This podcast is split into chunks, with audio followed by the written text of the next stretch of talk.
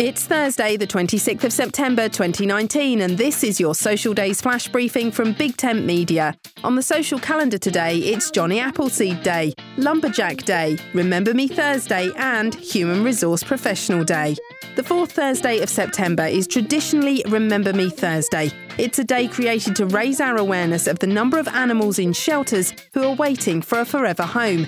It's been celebrated over the last six years and drawn celebrity attention from the rich and famous. It's also a day to remember those pets who've passed over the Rainbow Bridge, the cats and dogs we grew up with, the ones we've shared our secrets and made memories with. Give them a moment in your thoughts today. My name's Suze Cooper. Make sure Social Days is at the top of your flash briefing playlist. Go to settings in the Alexa app.